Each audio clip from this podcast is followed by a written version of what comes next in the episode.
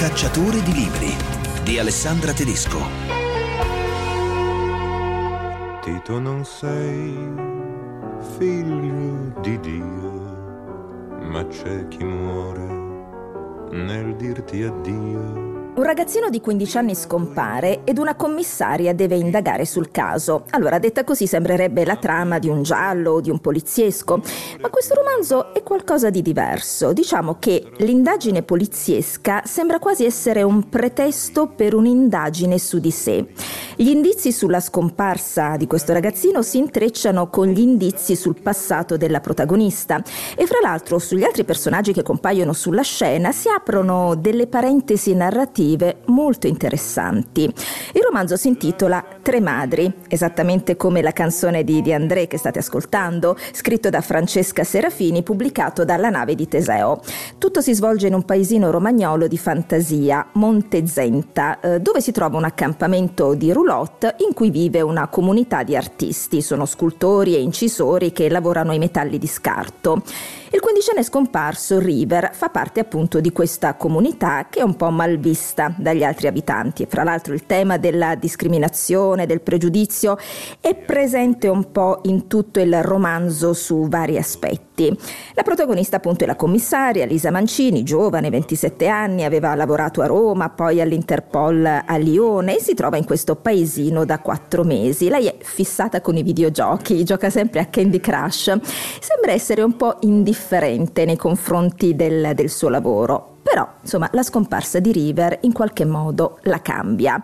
E allora, Francesca Serafini, partiamo proprio da qui. In che modo eh, la scomparsa di questo ragazzino eh, colpisce questa donna che sembra apparentemente distaccata e chiusa un po' nel suo mondo interiore? Sì, eh, lei inizialmente mh, mm, decide di andare in prima persona in quella chiamata, mentre mh, mm, da quando si è trasferita a Montezenta era rimasta sempre chiusa nel suo ufficio, un po' per eh, per rispondere a, a, una sorta di pregiudizio che sente aleggiare eh, nel commissariato, nel senso che siccome la, la, chiamata arriva da questo piccolo accampamento Cade Falug di, di questi artisti un po' anarchici, questa comunità anticonformista, vede con quale sufficienza il, eh, l'agente che riceve la chiamata eh, l'accoglie e allora ha come una risposta così di, di, di, di orgoglio e di stizza nei confronti della gente e va lei, solo che quando va e vede il dolore e la preoccupazione della madre di River, che è questa Amy, questa artista inglese che vive lì da un po' di tempo, questo dolore, questa preoccupazione la risveglia dal suo torpore.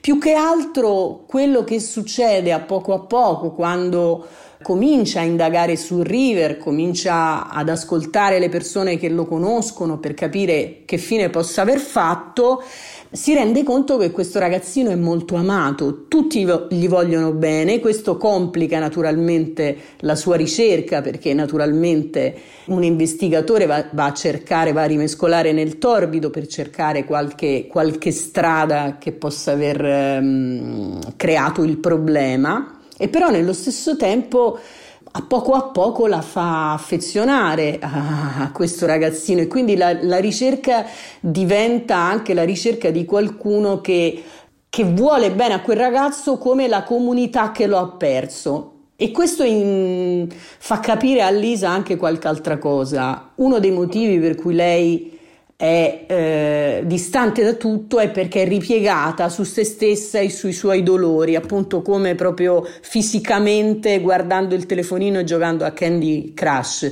Alzando lo sguardo da quel telefono, vedendo il dolore degli altri, comincia a capire che non è sola come nessuno di noi è solo, tu- tutti noi abbiamo un dolore, ma se guardiamo a quello degli altri, forse mettendo insieme le forze possiamo almeno aiutarci eh, se non a combatterlo, a superarlo, quantomeno ad accettarlo. Ecco, infatti dicevo all'inizio che hai disseminato come narratrice qui e lì degli indizi anche sul passato appunto di Lisa. Veniamo a scoprire, questo lo possiamo dire, che lei è figlia di un portiere che insomma era stato improvvisamente licenziato, quindi erano stati costretti a trasferirsi da Roma a Grottaferrata quando lei era bambina, insomma aveva solo dieci anni. Quindi lei aveva vissuto questo proprio come un trauma. Ora, senza andare troppo nel dettaglio sulle altre cose dolorose cose della sua vita, si capisce che mm, Lisa è una donna un po' sradicata, fa fatica a trovare un posto per se stessa. Sì, è proprio così. Sradicata direi che è il termine esatto, nel senso che nel momento in cui il padre eh, viene licenziato da questo stabile nel centro di Roma, mh, mm, siccome il padre contemporaneamente essendo anche il portiere di quello stabile perde la casa e il lavoro e quindi viene sradicata mm, da, da, da quello che era il suo ambiente nei primi dieci anni della sua vita. Ma contestualmente succede un'altra cosa in quel momento, cioè nel momento in cui lei vede il padre piangere, in cui lei vede la fragilità dei suoi genitori a cui si era appoggiata come, come fanno tutti i bambini fino a una certa età, è come se eh, nel libro si dice no, il giorno in cui finì la sua infanzia, perché in quel momento, nel momento in cui lei si trova a rassicurare i genitori che, che va bene, accetta questa cosa, no, non si devono preoccupare per lei, c'è uno scarto, no? E da lì in poi lei si deve ricostruire Mm, non solo perché appunto sradicata, eh, ma de- perché deve costruire le nuove radici su cui edificare la se stessa adulta.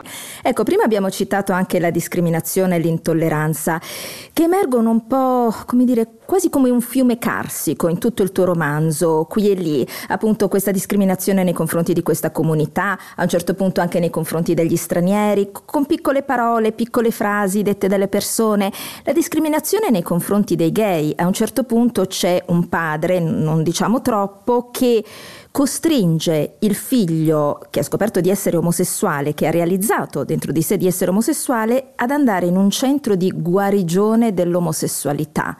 Una cosa allucinante. Ecco, ma eh, come mai hai voluto ecco, far emergere questo tema da vari punti di vista? Sì, eh, intanto mi piaceva che il romanzo avesse una dimensione corale, cioè che la protagonista, che senza dubbio ha un, un peso eh, non solo per le indagini che svolge, ma proprio per l'indagine che faccio su di lei, anche andando indietro nel, nel suo passato, però appunto mi piaceva che lei fosse inserita in un contesto ricco e variegato come sono tutti i, i, microcosmi in cui siamo inseriti, in cui viviamo, anche quando appunto sono piccoli, però sono compositi.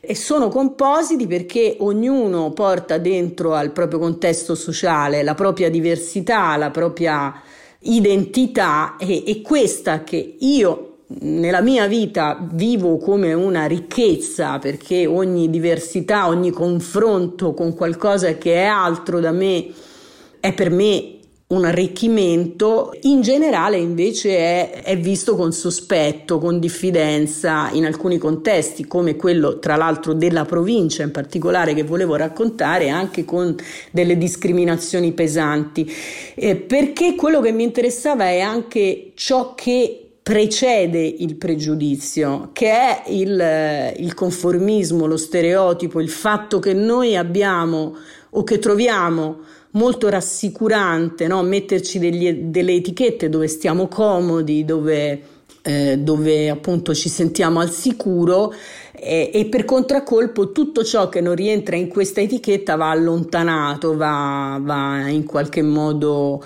eh, biasimato. E siccome appunto ci sono tanti tipi di etichette che noi eh, mettiamo alle persone e alle cose, allora dentro questo romanzo corale eh, mi piaceva declinarlo in maniera diversa, laddove eh, i personaggi se lo portavano dietro, cioè non c'è stata una forzatura in questo senso senso eh, di condire con un tot di questo e un tot di, di quello. All'interno di un contesto che ho cercato di rendere il più vivo, il più vero possibile, ogni personaggio era portatore della sua storia, della sua diversità e e poi insieme componevano un, un, un, affresco dove spesso i punti in comune eh, non erano positivi, cioè proprio per come poi la loro diversità veniva percepita dal resto della comunità. Ecco, la protagonista Lisa è una donna ovviamente piena di contraddizioni, come forse un po' lo siamo tutti. C'è una frase che mi ha mm, particolarmente colpita. Tu eh, scrivi metà della vita a cercare di farsi conoscere per quella che era e non per quello che sapeva fare. Ora fa di tutto per essere considerata solo per la sua competenza. Da questa frase secondo me si capisce proprio tutto l'atteggiamento di Lisa, appunto questo apparente distacco dalle cose e dalle persone. Nel suo percorso e nella sua indagine lei incontrerà una serie di madri, la madre appunto del ragazzino scomparso, la madre di una bambina cinese, Edda, questa anziana donna che è la madre di un cinquantenne, Tonio, che però sembra essere rimasto un po' un bambinone da alcuni punti di vista, una donna particolarmente autoritaria. Ecco, questo è anche un romanzo sulla maternità. Sì, lo è senz'altro eh, perché la maternità eh, rappresenta per me il più grande mistero e il fatto di voler indagare questo mistero ha condizionato la scelta del genere. Tu dicevi in apertura è un giallo, però è un giallo anomalo, perché in effetti io non, non ho cominciato a scrivere questa st- storia con l'idea di inserirla esplicitamente in un genere, cosa che peraltro non mi avrebbe procurato alcun disagio. Sì, poi sai, qua noi al cacciatore di libri non amiamo tanto le definizioni, il romanzo è un romanzo, però a volte si cerca di dare qualche elemento per far capire agli ascoltatori di certo, che cosa stiamo no, parlando. No, no, assolutamente, ma no, ma poi di fatto lo è perché eh, voglio dire c'è una protagonista che è una commissaria che conduce un'indagine inizialmente sulla scomparsa di un ragazzo, ma poi insomma su, su altre, altre, mh, altri crimini che si intrecciano a quella ricerca e quindi di fatto lo è e per me è un, è un valore. E, e, però nello stesso tempo questa scelta è, è, è stata proprio condizionata dall'idea che si capisse da subito che dentro questo libro c'era un'indagine. Poi quella che è più importante per me è proprio quella intorno a, a questo mistero ehm, della maternità e vorrei dire più in generale della genitorialità, eh, cioè il rapporto più naturale, no? Perché ognuno di noi deriva da quello e però anche quello più difficile da gestire, quello più, che crea più complessità, dinamiche complesse che poi ci condizionano per gran parte della nostra vita. Eh, dico per gran parte perché poi un'altra delle riflessioni che pone al lettore è, è anche la domanda ma quando è che smettiamo di puntare il dito verso i nostri genitori, qualunque cosa abbiano fatto, e cominciamo ad assumerci la responsabilità di quello che facciamo noi. Secondo me a un certo punto bisogna far pace, quale che sia stata nostro, la, la, nostra esperienza familiare e rendersi conto che da adulti anche noi condizioniamo alt, altri comportamenti, altre, la formazione di altre persone. Per cui ecco, indagare su tutto questo, eh, il desiderio di indagare su tutto questo ha portato in qualche modo il genere che peraltro io avevo praticato mh, molti anni prima mh, scrivendo per diversi anni un poliziesco di Rai 3 che si chiamava La Squadra, quindi mi sentivo anche a mio agio in quell'ambito. E poi perché insomma ci sono molte serie di genere crime che, che, hanno questo stesso sguardo sugli esseri umani. Per esempio, da poco ho, ho finito di vedere la quarta stagione di Unforgotten, che è un, una serie meravigliosa scritta da Chris Lang, che proprio appunto indagando no, su un delitto nella fattispecie, però poi eh, ci pone di fronte a diverse, diverse tipologie di esseri umani, ognuno con la propria storia, il proprio segreto, il proprio problema, ma con una profondità di sguardo che non ha nulla da invidiare alla grande letteratura, secondo me. E ricordiamo che tu sei anche sceneggiatrice, da qui anche questi tuoi riferimenti. Grazie dunque a Francesca Serafini, ora in libreria con Tre Madri, pubblicato dalla Navi di Teseo. Grazie Francesca. Grazie, grazie a te. Una breve pausa e poi parleremo ancora di libri. Il cacciatore di libri.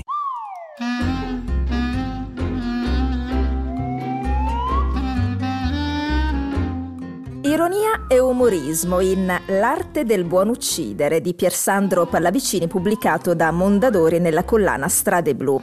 Pallavicini è autore di romanzi come La chimica della bellezza, Romanzo per signora, Nel giardino delle scrittrici nude, libri di cui abbiamo già parlato qui al Cacciatore di Libri, e ha sempre usato appunto nei suoi romanzi l'ironia come lente attraverso la quale guardare la realtà. Allora, questo nuovo libro prende, diciamo, ispirazione da alcuni libri di Antonio Amurri pubblicati negli anni 70, quelli che avevano per titolo Come ammazzare la moglie, come ammazzare il marito, come ammazzare la suocera. Insomma, allo stesso modo di Amurri, Pallavicini ci propone una galleria di tipi umani insopportabili e per ognuno di loro, diciamo, consiglia il modo migliore per farlo fuori. Perché, insomma, come scrive lo stesso Pallavicini nel libro, se scelto e praticato con dedizione, l'omicidio è un'arte. Però subito Pallavicini a pagina 9, lo diciamo subito, fa una precisazione, cioè l'autore ci tiene a precisare che è a favore di una vita tollerante e pacifica in cui nessuno uccide nessuno. Pallavicini, ma allora, come dire, in questo mondo siamo così poco ironici da non capire che tutto questo libro è costruito esattamente su quella cosa lì? Ma certo che siamo purtroppo così poco ironici. Io sono terrorizzato dalle reazioni di chi non coglierà l'ironia di questo libro e mi accuserà di, di, di sobillare la violenza, di, di essere, un, di essere, io stesso un violento e una persona amorale. Invece, un'altra cosa che ci tengo moltissimo a dire è che proprio nella prima pagina in esergo ho dedicato questo libro agli ultimi anacronistici sostenitori della gentilezza e della cortesia, tra i quali mi piazzo naturalmente. E anche io mi sono sentita tirata in causa, ho detto, Otto guarda, il Pallavicini mi dedica un libro. Eh, ma certo, siamo, ci siamo, anche se siamo pochi, se siamo un po' anacronistici, e, mm, però è questo no, il, l'ottica con cui va letto questo libro, e cioè i gentili e i cortesi che subiscono le dita negli occhi degli scortesi e degli invadenti, che purtroppo sono, temo, se non la maggioranza, comunque una percentuale abbondante di chi ci sta intorno. Poiché siamo gentili e cortesi, certamente nella vita vera non possiamo che al massimo alzare le sopracciglia, passare oltre e, e, e accennare e basta. Qui invece nel libro mi posso sfogare, insomma il libro è questo. Ti puoi sfogare e lo fai in modo de- decisamente divertente, perché insomma abbiamo detto fai una carrellata di tipi umani, supponenti prevaricatore, gli attaccabrighe, i falsi umili, questi sono meravigliosi, i veri arroganti. Prendiamo così alcune tipologie. Per esempio, l'odio tutti. Allora tu dici Ella, egli, odia ardentemente qualsiasi razza, etnia o nazionalità diversa dalla propria, nonché il sesso diverso dal proprio, per non parlare degli orientamenti di genere non rigorosamente etero come il suo, e dunque gli stranieri, le donne se uomo, gli uomini se donna e indistintamente tutti gli omosessuali, per non parlare dei trans. Insomma, la categoria dell'odio tutti è una categoria che vediamo spesso e volentieri, ma secondo te è una categoria che è amplificata per esempio dai social? Social. Eh, certamente lo è, la vediamo spesso e malvolentieri, oserei correggerti. Certo. Comunque è vero che la vediamo spesso sì, e i social come no l'amplificano, anzi forse è lì che siamo, sono stato in grado, ma purtroppo tutti siamo stati in grado di cogliere questi odio tutti nella loro, nella loro pienezza. Eh, li cogliamo in qualche aspetto, magari anche nelle code, oppure non lo so, al supermercato, cioè in tutti quei posti dove si interagisce con degli sconosciuti ed è facilissimo che uno cerchi di attaccare bottone comunicandoti il suo odio per qualcosa e nei social invece li vediamo agire no, a 360 gradi quindi il loro odio veramente rivolto a tutto ciò che gli passa davanti e, e ora probabilmente la maggior parte di noi sono riusciti un po' a limitare perché nei social ci costruiamo no, la nostra bolla in cui lasciamo fuori questi orrendi individui, ma soprattutto all'inizio dell'uso di Facebook, di Twitter, un po' tutti quanti ci siamo capitati dentro questi, a queste persone che proprio ne fanno una sorta di professione, come se, questa è una teoria che espongo nel libro, eh, la loro vita avesse visto gli ideali chiudersi e fallire intorno ai 30 anni, dai 30 anni in avanti non gli è rimasto che questo, odiare tutto e tutti, tra l'altro in modo molto anche democratico perché odiano così tanto tanto che con un termine scientifico l'odio va fuori scala, cioè è così forte che non è misurabile, non si misurano le differenze dell'odio verso questo, questo o quell'altro, per cui non li si può nemmeno definire razzisti perché odiano tutti con uguale intensità, appunto immisurabile. Chi è il precisatore di rete, che è un'altra tipologia umana a cui tu fai riferimento? Ecco, questo precisatore di rete è uno dei, dei, miei, dei miei, drammi, nel senso che mi capita spessissimo questa cosa, no? tu fai un post, un tweet in cui dici delle cose a cui tieni moltissimo, parli bene di un libro, di un film, di un amico, di tua moglie, di un avvenimento e sotto c'è quello che tac, ti scrive la parolina e ti smonta tutto. Diciamo che somiglia un po' alla figura del party pooper, detto in inglese, però, però è più, più, specifico, è più da rete questo, proprio una cosa che eh, vedi soprattutto su, su, su, Facebook o Twitter, non so, mi ricordo una volta che stavo parlando di non so quali artisti, avevo tirato in ballo anche Banksy, per sbaglio l'avevo scritto Bansky, è un errore, dai per favore. No, tac, arriva la, la precisatrice in questo caso, che smonta tutto il discorso perché dice, mm, Banksy veramente. Senti, a proposito di donne, allora ci sono delle tipologie umane che tu dici essere applicate in alcuni casi eh, quasi esclusivamente alle donne, in alcuni casi quasi esclusivamente agli uomini. Per esempio, a proposito delle donne, c'è la complottista paranoide scientifico ossessiva. Scusate, io rido perché so che cosa mi riferisco. Devo dire che fa una fine meravigliosa perché poi per tutte queste tipologie umane tu immagini, diciamo, come farle fuori, appunto, in modo molto ironico e divertente. Perché secondo te la complottista paranoide scientifico ossessiva è quasi esclusivamente donna? Allora qui bisogna stare attentissimi, eh, in un momento come questo a fare le distinzioni di genere ti porta addosso delle, delle disgrazie enormi, quindi anche qui cercherò di spiegarmi, in realtà perché come altre tipologie di eliminande tipicamente femminili, intanto un po' l'ho detta la statistica, la statistica è tutto sommato neutra, neutrale, no? E, e un altro po' invece è legato al fatto che sui temi soprattutto morali, sui temi che riguardano l'ambiente, l'etica e così via, il maschio tende a essere un po' più farfallone, un po' più scioccone, cioè noi maschi siamo tendenzialmente poco cresciuti, no? siamo dei bambinoni o siamo rimasti tali, mentre, qui insomma prendetelo quindi come un complimento, lo prendono le signore come un complimento, le signore appunto tendono ad essere invece più rigorose, ragionative ed è appunto per questo che su questi temi se la prendono moltissimo, mentre invece l'uomo tipicamente lascia correre, pensa alla partita di calcio che comincia un'ora dopo. Senti, tra l'altro precisiamo che tu non usi mai parolacce nei tuoi libri, usi diciamo delle parole somiglianti, eh, insomma non mi rompere i foglioni, tu dici spesso e volentieri, lo dicevi anche in un altro, in un altro libro, insomma eh, sei sempre molto educato. Beh, ci provo. Questa cosa delle parolacce è un po' così, no? Di trasformarle in, in, parole che sai benissimo cosa stai dicendo, ma insomma non lo dici. È un giochino che mi serve perché, insomma, qualche parolaccia in un libro del genere ci vuole, perché non, non si può essere così autocontrollati che non ti scappi niente, però invece di dire quello dici razzo, per esempio, o dici foglioni. Ed è un giochino, insomma, che mi porto dietro, come dicevi giustamente tu, da, da qualche anno, da un libro in cui l'avevo usato, ormai lo uso sui social, lo uso sempre, mi diverte, met- mi ha divertito metterlo anche qui. La tipologia umana che forse mi ha fatto più divertire in questo libro è l'integralista gourmet. Adesso io non vi, non vi, posso leggere tutto, anche perché insomma sono diverse pagine, però per farvi capire, quello che al ristorante, quando si siede per cenare o pranzare, di fronte a ogni frase, a ogni pietanza proposta dal cameriere deve sempre precisare. Per esempio, allora abbiamo gli affettati a partire dal lardo e lui dice di colonnata, il cameriere il salame? Di Varzi, la finocchiona, i GP, il prosciutto toscano, DOP. Oh, porca miseria, cioè è veramente un rompiscatole. E anche questo fa una fine degna veramente della sua follia. Esistono effettivamente persone così fastidiose, moleste, però moleste come una zanzara. Moleste e per nulla, no? perché chi se ne frega da dove viene quando sei a tavola in un buon ristorante il lardo o, o, o, i pistacchi che devono essere per forza di Bronte e non sono quelli delle sorelle. È un posto in Sicilia, credo.